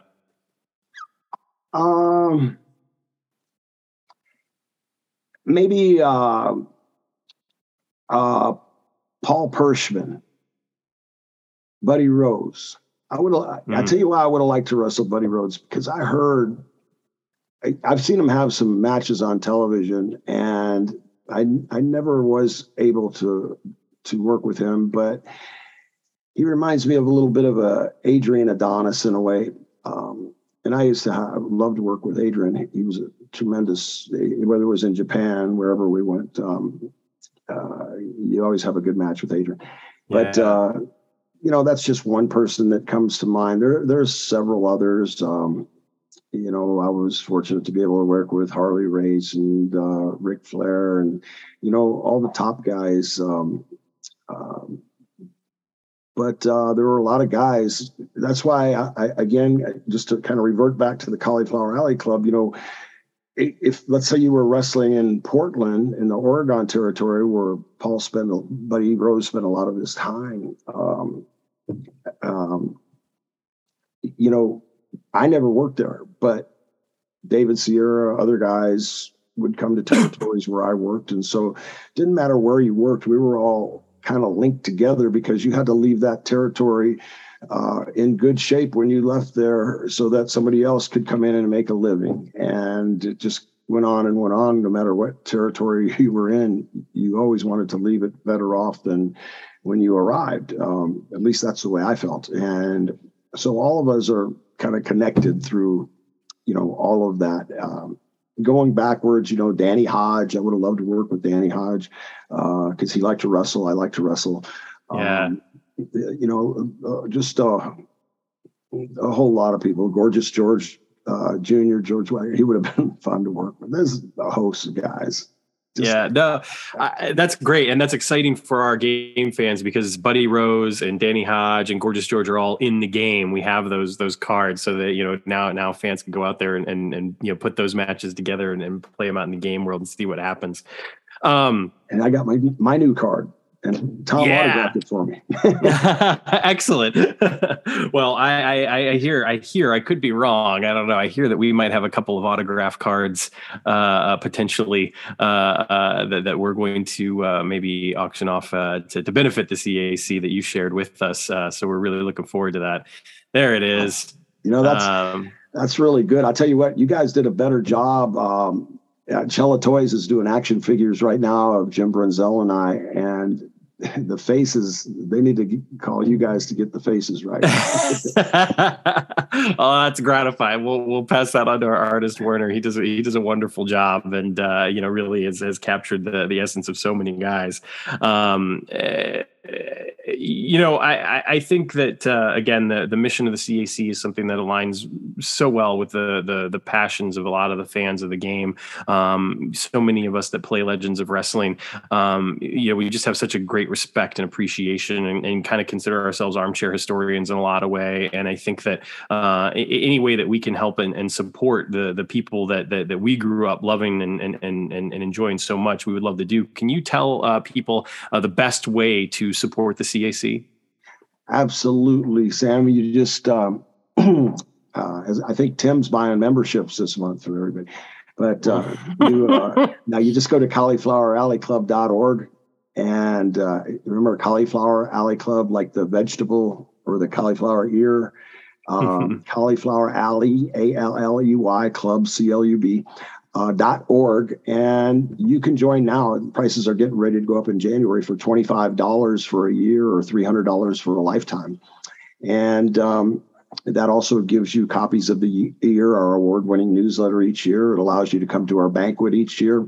Uh, roughly 50% of that goes to service the, um, uh, the newsletters, and 50% goes to help the guys that fall on difficult times. And there's always a donate button on our website. Um, you know, in case you get an extra five bucks or something, we appreciate everything. And, you know, everybody in the Cauliflower Alley Club works for free. I paid for $75 for a half a table and I got to go out there for about, oh, less than two hours, but because work comes first. And, um, Sure. Uh, you know, we pay for our own reunion tickets, and it's $150 to go to a reunion ticket uh, to go to a reunion, and it's an all-encompassing ticket. It includes the uh, seminars and um, the nostalgia room and uh, the uh, awards nights, dinners, and it's um, it's a great value right now. And um, I don't know, did you guys like being at the Plaza Hotel? You guys were there. Chad, Tim, Tom. Yeah, yeah, it was nice. I, I liked it. I thought it was I thought it was a, a nice change from Gold Coast. Yeah, a little different. We have some things to improve on, but that's you know comes with the territory you always that was the first time we were at the plaza so like to get a place where we could meet more kind of like in the gold coast we had the um, uh, the tgi fridays. Uh, you know and i think we've got that worked out. Some karaoke we're always going to bring some new things. We're going to have exciting new tuesday. You know the memphis mania tuesday night was to me it was awesome. I just really i mean both nights were awesome but the chemistry with the guys and the girls i mean it was just really good because they had all worked together and um, the speeches were great, presenters were great, everything, everything was fabulous. You know, people had a great, a great time. And thanks again, Tom, for uh, doing a seminar. Uh, you, Chad, and Tim, and um, uh, the rest of your crew. Uh, we appreciate you guys being there and supporting us. And uh, it's uh, a long way to go. We've got a lot of things to do to constantly improve. So if you've got suggestions, send them my way. Excellent, excellent. Well, I, I certainly hope to see you in in, in uh, Waterloo next year for for Tragos and Thesz, and my genuine hope is that I will make it out to uh, Las Vegas for for CAC next year as well. Um, one last thing before I, I know Todd has a question for you, but I did want to just say one other thing. I love the fact that Bret Hart wrote the four one of the forewords uh, to your book, and knowing the career and the trajectory that his career went on, uh, especially you know after working with you guys and all the respect that he had with working with you and working with the Killer Bees. Um, you know, what does it mean to have a guy like Bret Hart, you know, write such a, a glowing forward, and and and knowing that he's not a guy that pulls any punches either. Like he's going to tell you exactly what he thinks. Um, I'm I'm just kind of curious because he's always been my personal favorite wrestler, somebody that I would love to have in the game. Like he's kind of my bucket list guy to get into the game at some point. And so I'm just curious, like, you know, what it what it mean to you to have Bret write that for you? Well, it meant a lot. Um, you know, Bret and I have been friends for a long time. I love his entire family. Um, I remember when he made me babysit Owen. uh, when Owen first came into the territory because we were doing three towns and he got his booking sheet and he was nowhere with Owen, but I was everywhere with Owen. So he said, Ryan, I need you to watch my brother. Is it okay if he rides with you and stays with you and you'll keep him out of trouble? And I said, sure, sure, sure. I mean, I'll try, you know, I'll do my best. so Owen winds up dragging me to, he pulls out this Playboy magazine and um, he says, Brian, Brian, look, we're going to, uh, uh, what was the name of that town? Chico, California. And Chico State University is the number one party university in America And he's a Canadian, you know. So he goes, I would love to go to this place. And there's a place called Madison Bear Gardens. And he, he said, This place is famous. Do you think we could go there? And I said, Well, uh, I suppose so. Um, and we wound up going there. And I can't tell you, I, I, it's just such a good time. I still have a bunch of Madison bear bucks left from that night because oh my you gosh. couldn't use money. You had to give them whatever you anticipated dollars you were going to spend. You'd buy the bear bucks, and then if you needed more, you'd buy more bear bucks. So that way, they, you know, it was I don't know what for what reason that was, but um, anyway, it was a lot of fun, and um, we had a great time, and. Uh, Owen had even a better time. So he, really enjoyed that. Now, if Bret knew the full story, I I don't know if he would have written, written that forward. I was going to say, after reading your book, I don't know if having you babysit Owen was the wisest choice. but, but something Bret also did was he was famous for writing caricatures on the chalkboards and making everybody laugh. We'd go in and there'd be something that was hilarious that had to do with one of the wrestlers or something. And he's a great artist. So there's an original uh, Killer Bee versus the Heart Foundation caricature in today's date, and it's to me it's hilarious. Oh yeah, that uh, that that was another yeah thing. Seeing his seeing the character that he drew uh, in in the book as well. Um, and, and behalf of uh, Legends of Wrestling, I'd like to thank Tom and every, every one of you guys as well for your extremely kind contribution to the CAC. Um, all of the executive board members and all the advisory board members were very impressed, and we all appreciate that very, very much. Absolutely, it's something that we love to be able to do, and we're even going to have uh, an auction here just shortly, and uh, the proceeds from that auction will all go to the CAC as well. So we're really looking awesome. forward to doing that. Um, uh, if you don't mind, just before we let you go, uh, our, our, one of our game producers here, Todd Jorschel, he had a question for you. Todd, take it away, sir. Yeah. So, uh, and thanks, thanks again uh, for for joining today, Brian. I really appreciate it. Uh, I just wanted to to say, uh, so I know myself and a lot of other people here are big fans of territorial wrestling and stories behind it. And uh, there's a show uh, that's out right now, the Tales from the Territories, and this Tuesday is going to be the Florida episode, and you're part of the panel there, along with Gerald Brisco, Steve Keirn, Bob Roop, and Kevin Sullivan. Can you talk a little bit about getting back back together with those guys and, and that whole experience? That was great. We flew up to Atlanta and uh, um, went into the filming studio and um, started telling stories, things we remembered, and um, things that everybody knew to be fact. Um, and it, it was a lot of fun. There was things that I had kind of barely heard about but didn't know all the details. And then listening to you know bob roop or kevin sullivan or jerry brisco you know listening to them you know give the real play by play it was it was tremendous. I enjoyed it. Steve keirn's tremendous as well. All of it was a lot of fun very educating. And i think this tuesday at 10 o'clock on vice tv uh, that you guys are going to find this to be very very interesting. I Fantastic. can't wait yeah. I'm Thanks really for bringing that up, Tom. Oh no, absolutely. You know, I noticed what, what about, What about Andy over here in the corner? I see him uh, winding that like was that like 1950 reel to reel? I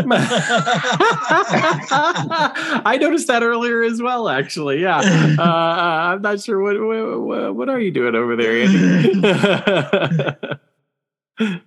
what are you doing there, Andy? I think he's trying to unmute there. He's on mute. There he goes. I'm winding through some old film here at work. Oh, okay. Uh, this is the 1969 Davis Cup. Ah, so, very cool. Out to that, trying to put this together for a show for uh, ESPN. Beautiful. That's, That's very awesome. cool. Very nice. Yeah. I was going to say there's wrestling footage every so often. We might be doing a wrestling show soon. Also, talented guy. well,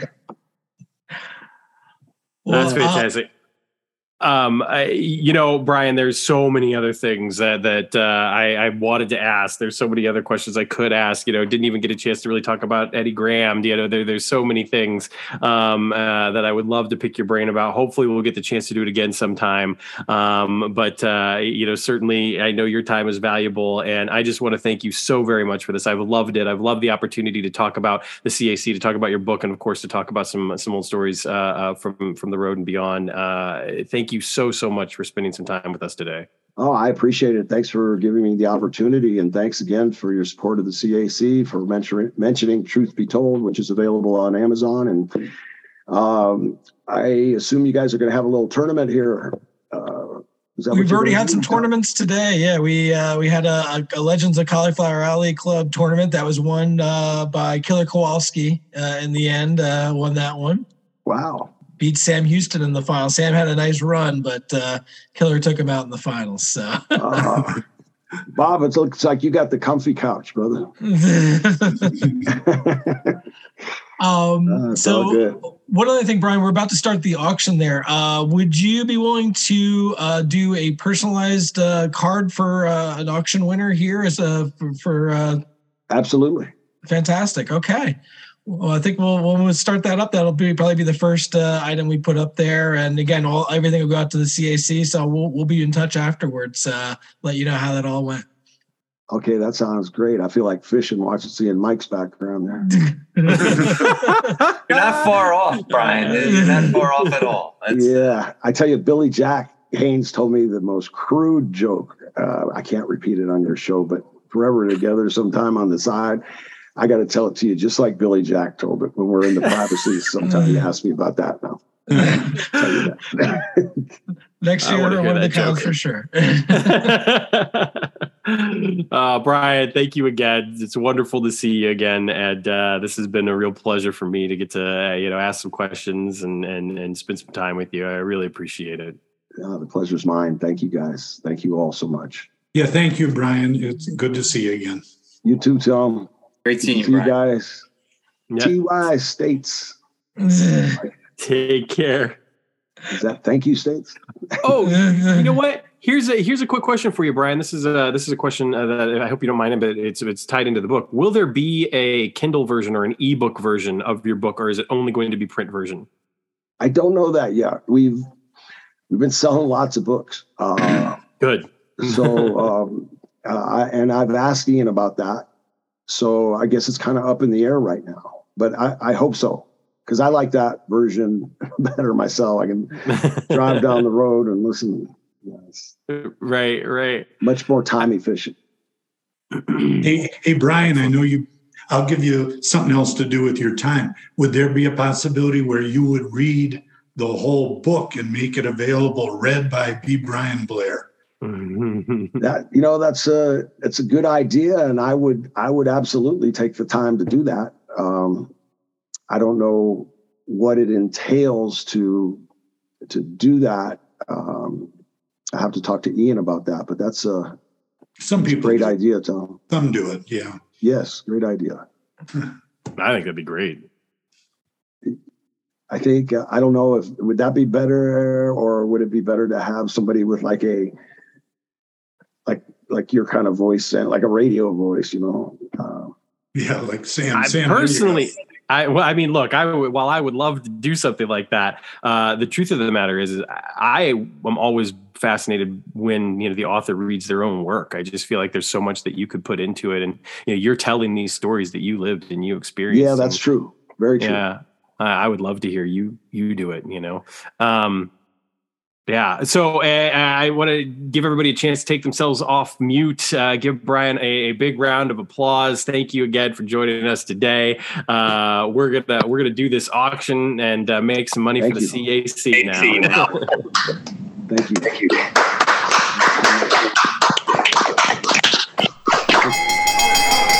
And there you have it, promoters. The interview with B. Brian Blair. Uh, great time. Really enjoyed it. Wonderful guy.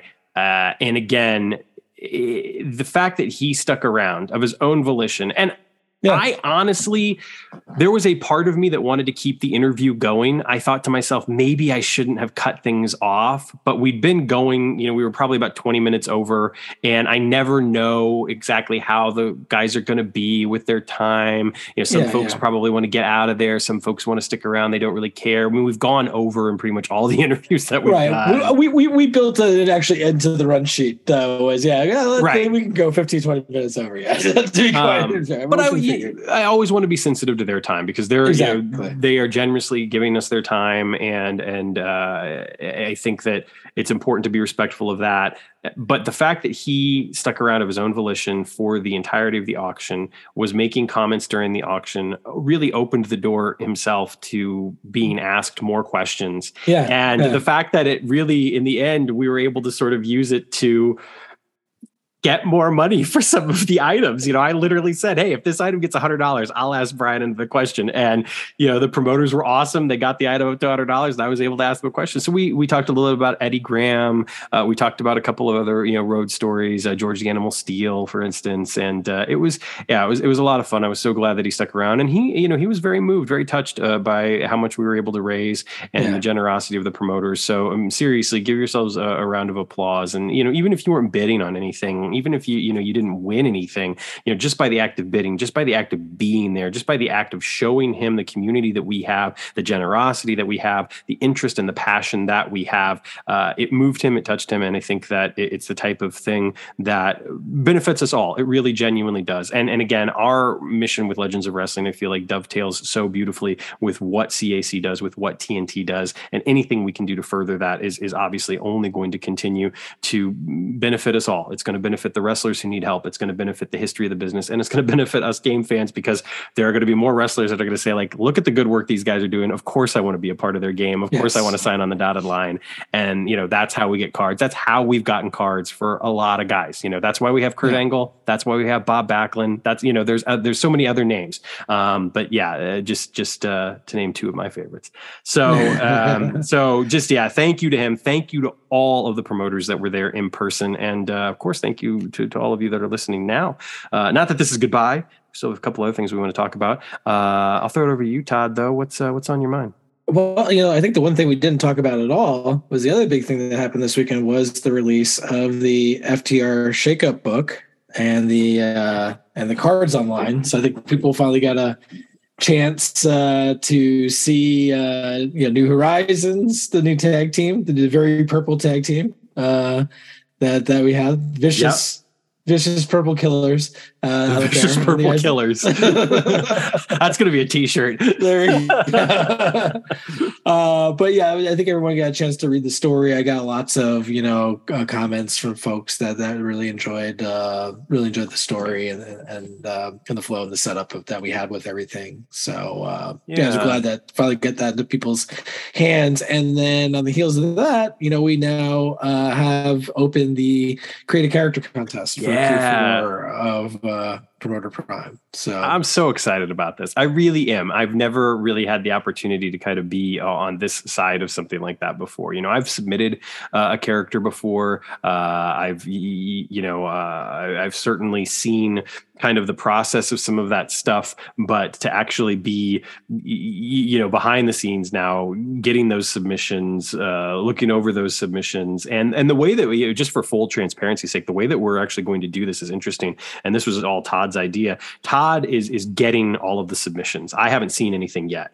Um, and then todd is going to take the submissions and send them to me in an anonymous fashion. So i will not know who has created any of these characters. Todd obviously will because he's getting the emails. Um, mm-hmm. but uh, so so when I get them, there will be no foreknowledge whatsoever, and I'll then be able to take a look at what we've got, kind of mark off my favorites. Todd and I'll compare notes, and and then we'll just take it from there. Uh, so I'm really really jazzed for this. I think that this is so yeah. cool. I've I've loved seeing the creativity from promoters, being a part of that creativity, going back you know 20 plus years with GWF Hardcore and the bootlegs that we would do then, and then of course seeing the you know GWFZ territories and and and then FTR and and just how that's you know that's blossomed, and and of course it goes back a lot farther than that. I mean, obviously with you, you know all the the NGO stuff and Akuma the Ninja and, and and so on and so forth. There's you know there's so much stuff out there, but uh, uh, to you know to to be able to be a part of this uh, is is exciting for me, and I'm really really looking forward to seeing what the promoters come up with.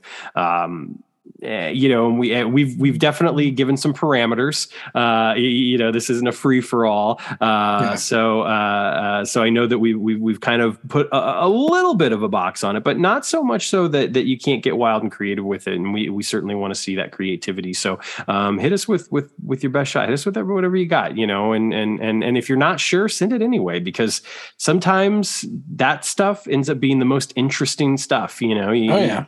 You, you get something that you just do not expect whatsoever because somebody's come up with something that they didn't think necessarily fit. And then all of a sudden we're like whoa this is cool. Let's let's yeah, figure out how we can absolutely. use this. Yeah. Yeah. So just to kind of go through the you know i could go through the rules just you know you can you can find them all on the discussion board. Uh, i think they'll be posted on the website as well. But you know uh, we are looking for a female character or somebody that can compete for the women's championship um, that's you know we're trying to fill out the the uh, the, the roster to in you know introduced a women's championship if you, if you hadn't right. picked up on that already. uh, uh, we want to know their backstory, uh, a view of their initial stats. Obviously, you know, we'll we'll work with you to, to kind of you know tweak them to kind of fit in with everything there, and then like a description of the art, or if you have like a you know mock up, you know, feel free to send that to. I did get you know some uh, some things sent to me, you know, actual, you know, some some, some drawings there uh, so far, uh, and then also we want to know um, which of the existing teams that you think that they would join and, and why? You know they could either and you know if there's already a female on that team they could you know be a new tag partner or they could um, you know replace that person. You know let, let, let's hear some of the justification. Obviously we might you know alter things a little bit there you know sure. depending on what it is you know but i'd like to hear like your your your your reasoning of why they would want to you know why it makes sense to join uh, one of the teams that are in ftr right now um, there is a limit of uh, one character per person and entries are due by sunday november 13th uh, at 8 p.m. Eastern. We'll start looking through everything that week, and we will announce the winner at the next Phil their games night, November 18th.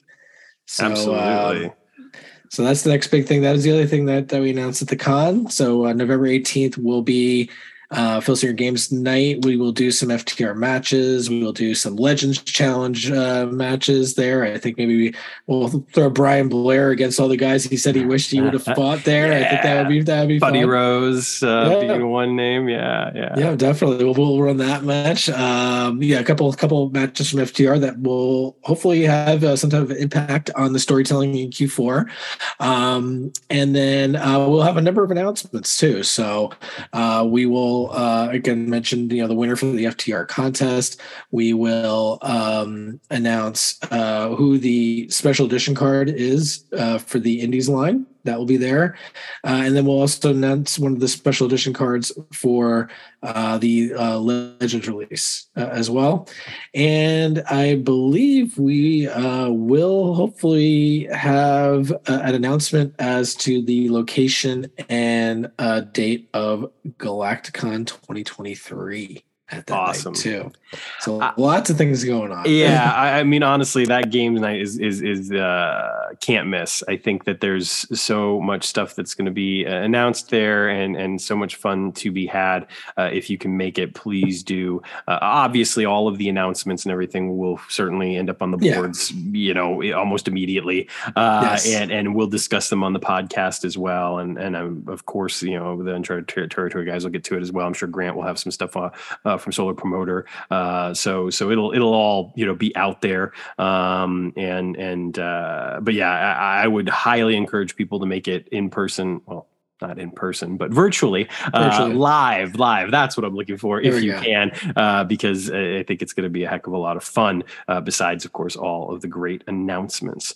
Um, and, and, and, just to uh, point, uh, this will be a free event. Uh, this will not be right. a charge. There won't be a special edition card uh, that will be part of this either, you know, but it'll be a free event. Everybody is welcome to join. That Friday night, it's a Friday before Thanksgiving weekend. Uh, also, full gear weekend uh, for uh, AEW. I'll be going to full gear the next day. So, uh, be fun. Yeah. Yeah. Full gear is going to be uh, an interesting time. I mean, we know we're getting MJF versus Mox and, uh, I can't wait. yeah, I, I, look. I mean, I think the writing's on the wall. I think that they got to pull the trigger at MJF now, but uh, I have no doubt that Mox is going to make him work for it. Um, so that's going to be a hell of a match. I'm really looking forward to it. And speaking of which, if you haven't seen MJF's promo uh, that he delivered uh, to William Regal on the last Dynamite. Check it out. It, yeah. It's, I mean, it's phenomenal stuff.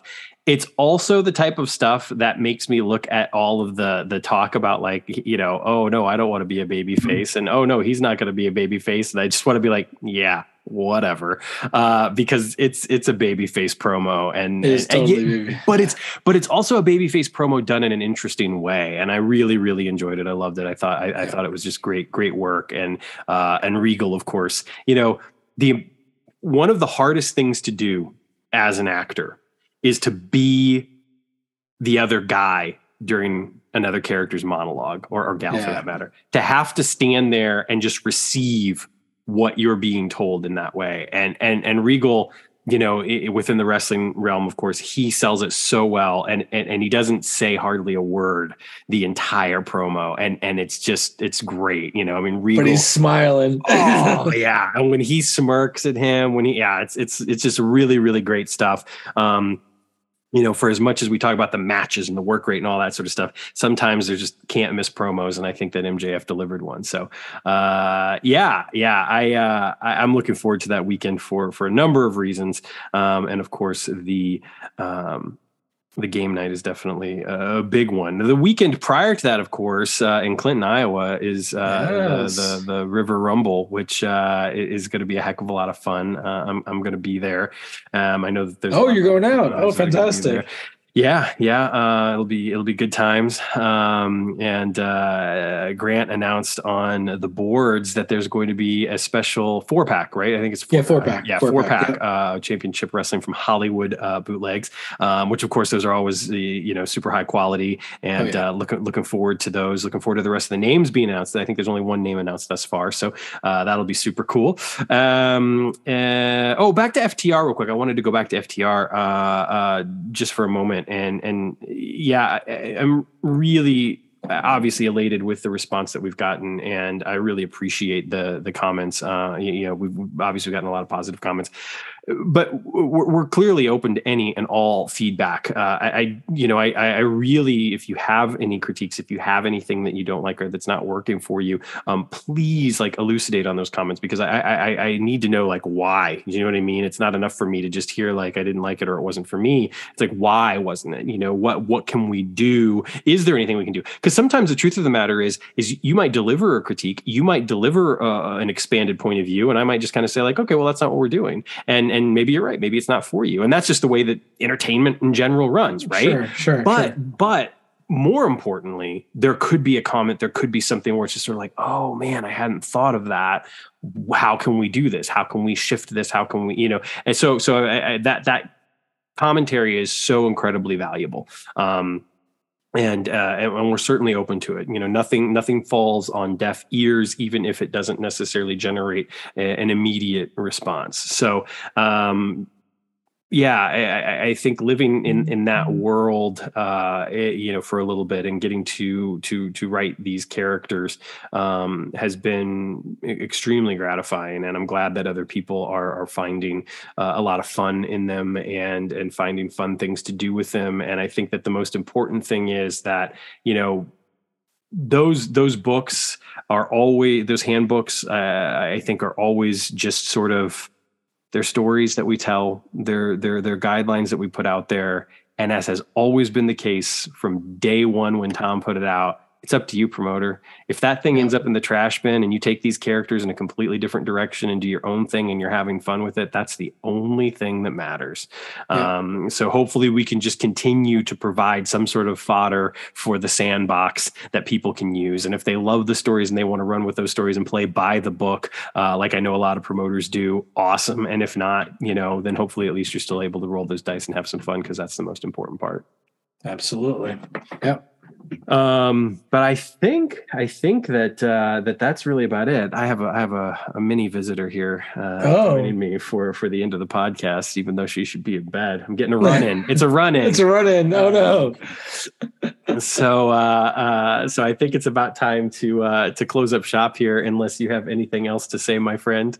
No, I don't think so. Uh, no, that uh, glad uh, you know, had a great time at the at the, uh, at the virtual con. Thank you for uh, everything you did for that as well, helping host there.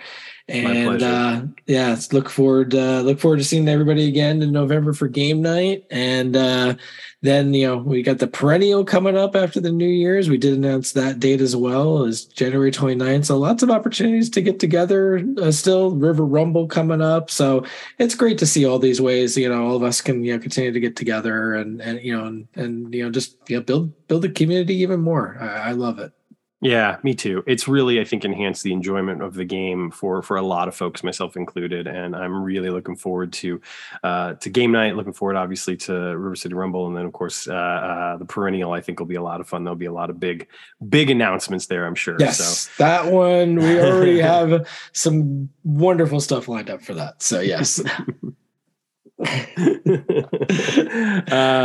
all right. Well, before before my my tag team partner here takes control completely of uh, uh, the studio, if you will, here Roll Up, uh, we're gonna go ahead and get out of here. Thank you all so much for listening. Thank you all so much for attending uh, the autumnal con this past weekend, and uh, we'll be back next week with a brand new episode of Roll Up. In the meantime, take care of yourselves, take care of one another, stay safe out there, and roll responsibly.